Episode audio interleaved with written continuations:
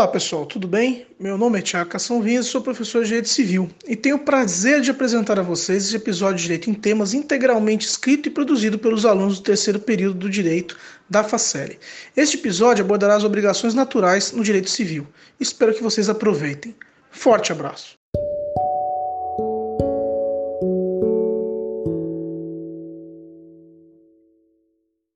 Bom dia, boa tarde, boa noite a todos. Hoje falaremos sobre um tema importante do direito civil, que é as obrigações naturais. Para começar, gostaria de trazer a assertivo de Fernando de Noronha que diz o seguinte: É impossível conceber-se a hipótese de uma pessoa viver uma vida inteira sem necessidade de conhecer o direito das sucessões ou a maior parte do direito de família, ou até as partes mais significativas do direito das coisas, mas não é possível viver à margem daquelas atividades do dia a dia regidas pelo direito das obrigações. Tal assertiva se mostra ainda mais pertinente é, quando relacionado com o artigo 1 do Código Civil, a qual prevê que toda pessoa é capaz de direitos e deveres na ordem civil correlacionando direito e obrigação. Esse universo das obrigações privadas que vamos estar analisando no presente episódio é de fundamental importância, dado ao fato de todos nós vivemos em sociedade, sobretudo em um Estado democrático de direito. Estamos por toda parte cercados de direitos e obrigações, e desse modo, até mesmo para colocar em prática os princípios constitucionais regentes da atual codificação privada, como a eticidade, a socialidade e a boa-fé, faz-se necessário a melhor compreensão do direito obrigacional. No direito romano, temos o conceito dado por Justiniano que definiu a obrigação sendo o vínculo de direito pelo qual somos constrangidos a pagar uma coisa a alguém segundo os direitos da nossa sociedade. Apesar de se tratar de um conceito datado a um período histórico diverso do atual, o direito romano, tendo influenciado fortemente nosso atual ordenamento jurídico, muito se aproxima do atual conceito das obrigações no Código Civil em vigor. Para definirmos as obrigações, precisamos entender antes sua estrutura. E uma obrigação é necessário que haja partes, e essas partes denominamos de credor, que é o sujeito ativo, e o devedor, que é o sujeito passivo. As partes, então, estão em pé de igualdade em uma mesma obrigação e não são subordinadas uma à outra. Os atos obrigacionais praticados por elas se voltam naturalmente ao seu cumprimento e, em consequência, à sua extinção. Assim, podemos verificar a tese do doutrinador Clóvis de Couto e Silva, que trata as obrigações como um processo destinado a um determinado fim. Outro elemento constitutivo de sua importância é o objeto da obrigação, chamado também de prestação. O objeto obrigacional juridicamente válido deve cumprir alguns requisitos, os quais são eles: ele deve ser lícito em uma forma ou em conteúdo, deve ser possível tanto fisicamente quanto juridicamente, deve ser determinado ou passível de determinação posterior e, por fim, apesar dos debates doutrinários acerca deste último, há um consenso de que o objeto obrigacional deve ser economicamente apreciável, ou seja, o objeto de uma obrigação juridicamente válida deve ter valor econômico.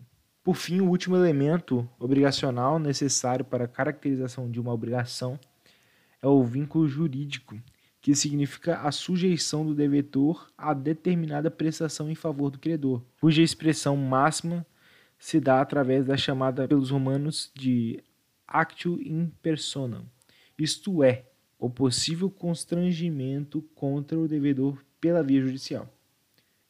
Esse vínculo de direito, tido como elemento imaterial caracterizador da obrigação, é explicado pela teoria dualista ou binária, segundo a qual a obrigação contém dois vínculos: o atinente ao devedor do sujeito passivo de satisfazer a prestação positiva ou negativa em benefício do credor, que se chama debitum, e outra relativa à autorização dada pela lei ao credor que não foi satisfeito de acionar o devedor, alcançando seu patrimônio obligatio, que responderá pelo inadimplemento.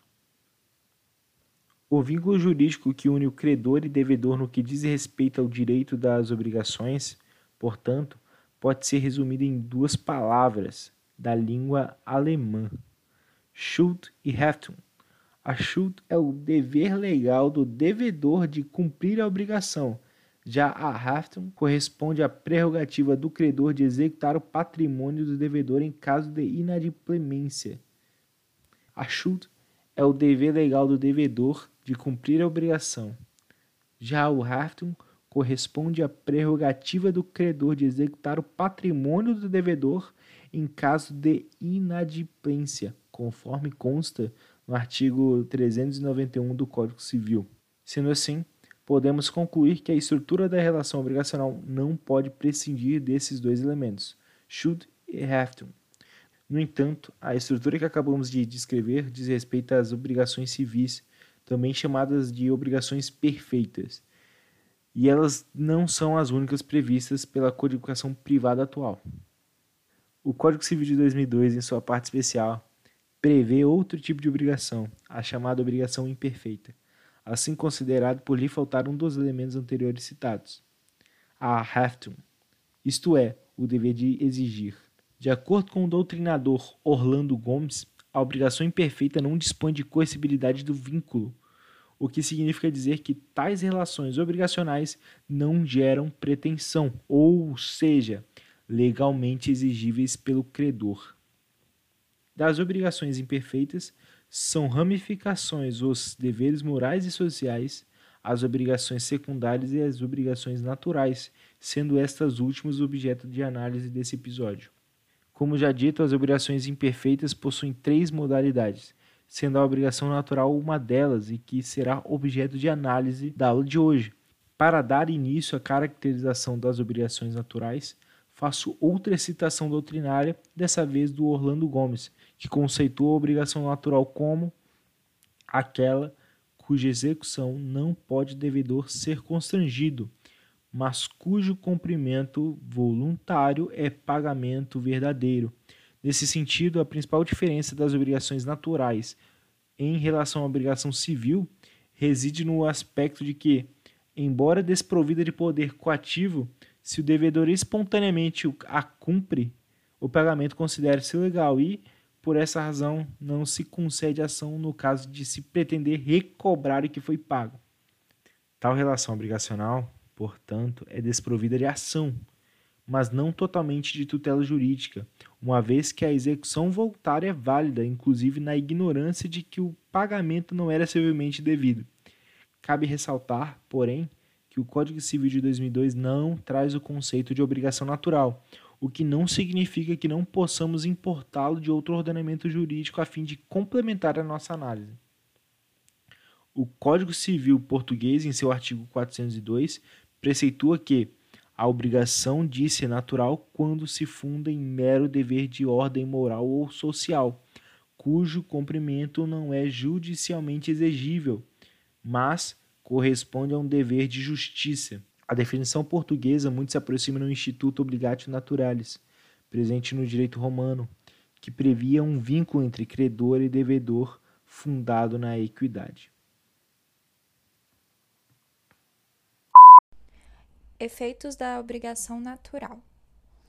O principal efeito da obrigação natural é a validade do pagamento, pois considera-se que a dívida existe somente não sendo judicialmente exigível, sendo que o ato do pagamento voluntário não admite uma retratação.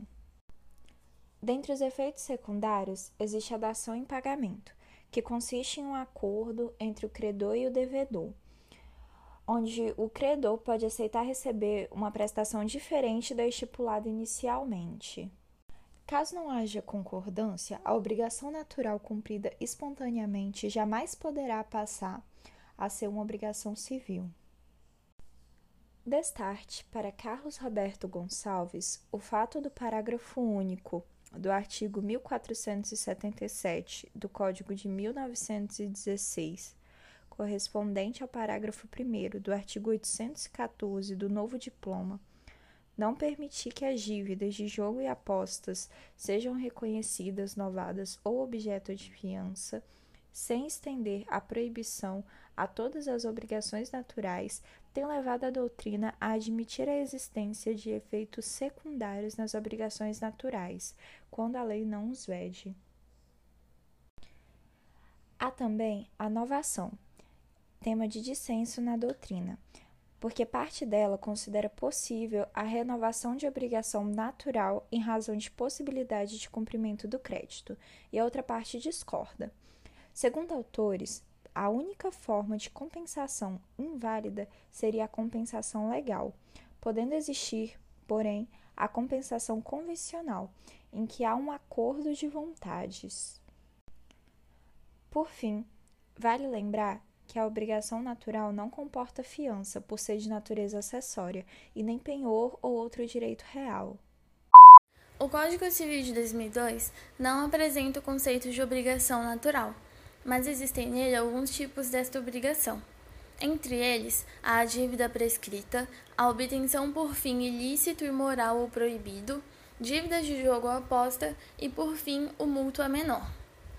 Quanto à dívida prescrita, o artigo 882 do Código Civil versa que a dívida que for paga após sua prescrição não poderá ser repetida, ocasionando, portanto, uma inexigibilidade da obrigação natural.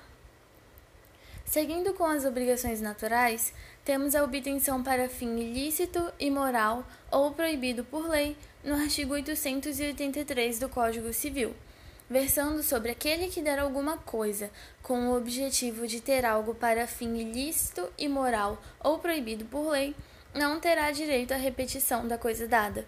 Dessa forma, tem finalidade de sanção para aqueles que infringem a ordem pública e os bons costumes e é baseado no princípio de que ninguém pode alegar a própria torpeza. Quanto ao jogo e à aposta, o artigo 814 explica que as dívidas de jogo ou aposta não obrigam a pagamento, mas não se pode recobrar a quantia que voluntariamente se pagou, salvo se foi ganha por dolo ou se o perdente é menor ou interdito. Segundo Caio Mário da Silva Pereira, a razão essencial de que, em princípio, o jogo não cria obrigações exigíveis está na sua inutilidade social. Ele diz que há jogos proibidos que se configuram como contravenções penais e outros que são tolerados, e constam de meros passatempos ou diversões, ou chegam a converter-se em vícios economicamente desastrosos, e são inábeis a legitimar a ação em juízo. É importante lembrar da diferença entre jogos lícitos, que são os que contam com a destreza ou habilidade física, e os ilícitos, nos quais a perda ou ganho dependem exclusivamente da sorte. Assim, contratos de jogos e apostas são considerados moralmente condenáveis e não são protegidos pela legislação vigente, salvo regulamentados ou autorizados pelo próprio Estado, como as loterias e os jogos semanais da Loto, que geram obrigações perfeitas. Portanto, quando se fala de dívidas entre os jogadores e apostadores, pouco importando se derivam de jogos proibidos ou tolerados, são dívidas de honra, isto é, deveres morais e sociais. Desse modo, falta legitimácio ad causam para que o devedor seja compelido a pagar, exceto quando for ganha por dolo ou se o perdente é menor ou interdito. Lembrando que, se o devedor pagar a dívida de honra, este não pode acionar os mecanismos judiciais para que seja pago de volta, caso não saiba que não era legalmente obrigatório pagar. Vale apontar também que não se pode exigir reembolso do que se emprestou para um jogo ou aposta, conforme o artigo 815 do Código Civil. Todavia, o exame do caso concreto dará a verdadeira orientação. Afinal, o ato de apostar é entendido como aquele praticado no calor ou no ânimo do jogo ou da aposta, quando os freios psicológicos se mostram mais distendidos. De modo final, o multo, segundo o artigo 586 do Código Civil, é o empréstimo de coisas fungíveis, sendo o mutuário obrigado a restituir ao mutuante o que dele recebeu em coisa do mesmo gênero, qualidade e quantidade. Quanto ao mútuo menor, o artigo 588 informa: o mútuo feito à pessoa menor, sem prévia autorização daquele sob cuja guarda estiver, não pode ser reavido nem do mutuário nem de seus fiadores. Entretanto, o artigo 589 apresenta diversos incisos que contêm exceções ao artigo anterior, limitando sua eficácia consideravelmente. Relação entre a obrigação natural e deveres morais ou sociais. Bem, a obrigação natural, ela não deve ser entendida como um dever moral ou social, pois ela possui uma juridicidade limitada e por isso ela está situada no âmbito do direito, ainda que baseada em preceitos morais. Enquanto que o dever moral, ele reside apenas no âmbito social, onde a reprimenda de seu descumprimento, ela é livre de qualquer juridicidade. Isso pode ser visto em várias situações, como por exemplo, quando não for cumprida a determinação de última vontade não expressa em testamento, quando não for paga uma dívida que já foi julgada como extinta, quando você não retirar o seu chapéu ou o seu boné para entrar em algum templo religioso, quando você optar por não fazer uma caridade e até mesmo quando você optar por não prestar assistência a algum parente precisado e que a lei não obrigue você a prestar alimentos a esse parente, dentre outros deveres morais. E além de basear essa fala na assertiva do Caio Mário, onde ele diz que a obrigação é mais que um dever moral e menos que uma obrigação civil, nós podemos também trazer o Código Civil Português, que traz esse conceito da seguinte forma em seu artigo 402, que diz que a obrigação diz natural quando se funda num mero dever de ordem moral ou social, cujo cumprimento não é judicialmente exigível, mas correspondente a um dever de justiça. A partir dessa conceituação, abre-se um leque para ressaltar a diferença que as obrigações naturais têm com as obrigações morais, as quais são caracterizadas também pelo não envolvimento jurídico para cobrar tal obrigação, porém são parcialmente tuteladas pelo direito, né? E eventualmente são cumpridas espontaneamente, sendo importante frisar que ao haver o cumprimento da obrigação, não se pode alegar arrependimento, sob essa forma que se mostra a intervenção do direito nessa obrigação. Já quando falamos da relação entre obrigação natural e secundária, nós vemos que a obrigação secundária se caracteriza a não cobrança judicial ou extrajudicial de uma obrigação, sendo apenas possível que ocorra uma indenização referente ao não cumprimento da mesma, ou seja, não pode haver pressão quanto ao cumprimento da obrigação. Porém, se ela não for cumprida, a indenização será a forma de ressarcimento da parte lesada. E por meio disso, há uma facilitação da execução da obrigação imperfeita, ou seja, sua existência jurídica pressupõe a existência de uma outra obrigação.